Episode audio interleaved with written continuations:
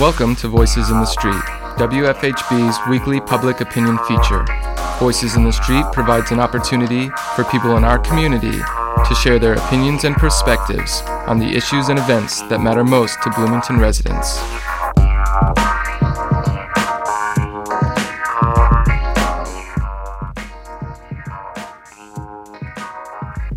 This week on Voices in the Street, do you think public school teachers are paid enough?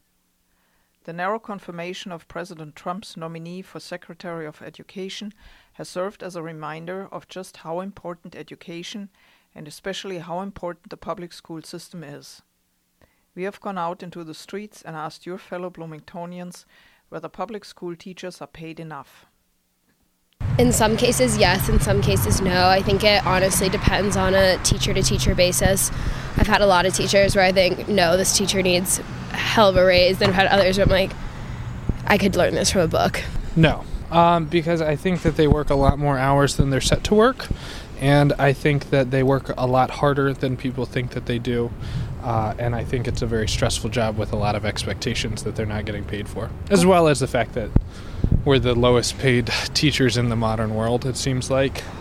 I think most advanced countries do far better than we do.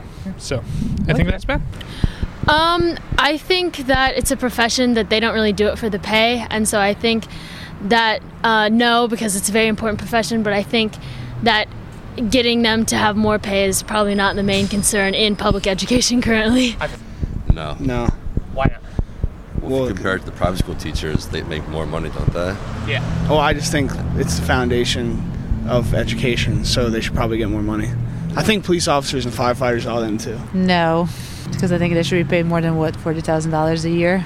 No, I do not think so because they put in a lot of hard work and effort, and um, I just don't think it's reasonable amount. No, they have a really difficult job with too many rules, regulations, and restrictions on what they do, and they should be paid more and allowed more freedom in what they teach and the way they teach it. No, they are very important to the education success of the children they teach, and I think they should be better compensated. Depends. I don't know. Like I know some get paid more than others, depending on the, how long they've been there. Uh, yeah, you know, I, I think they are. Yeah. I think they they have a pension and you know they have all those benefits. I think they they are paid enough right now. I don't know. I just like really back in the day I respected my teachers a lot and they just honestly never seemed like for the work that they put into it that they got paid enough. My sister was a school teacher for 37 years and she was not paid enough. I think they have a lot of responsibility. Um, and there is a lot more than go, that, that goes into their job other than just the, you know, 8 or 9 a.m. to 2 or 3 p.m. Yeah. Um, they take a lot of work home with them. I have a lot of respect for teachers because um, they are shaping and molding our future leaders of America. And um, yeah, I guess I think they just deserve higher pay.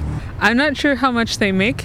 Um, I think some definitely need to make more, and I think some definitely need to be fired. Um, I don't know their exact salary on average, but if I had to give you an answer, I think they're very undervalued. And so, I mean, yeah, I think they're. I don't think they're paid enough. No.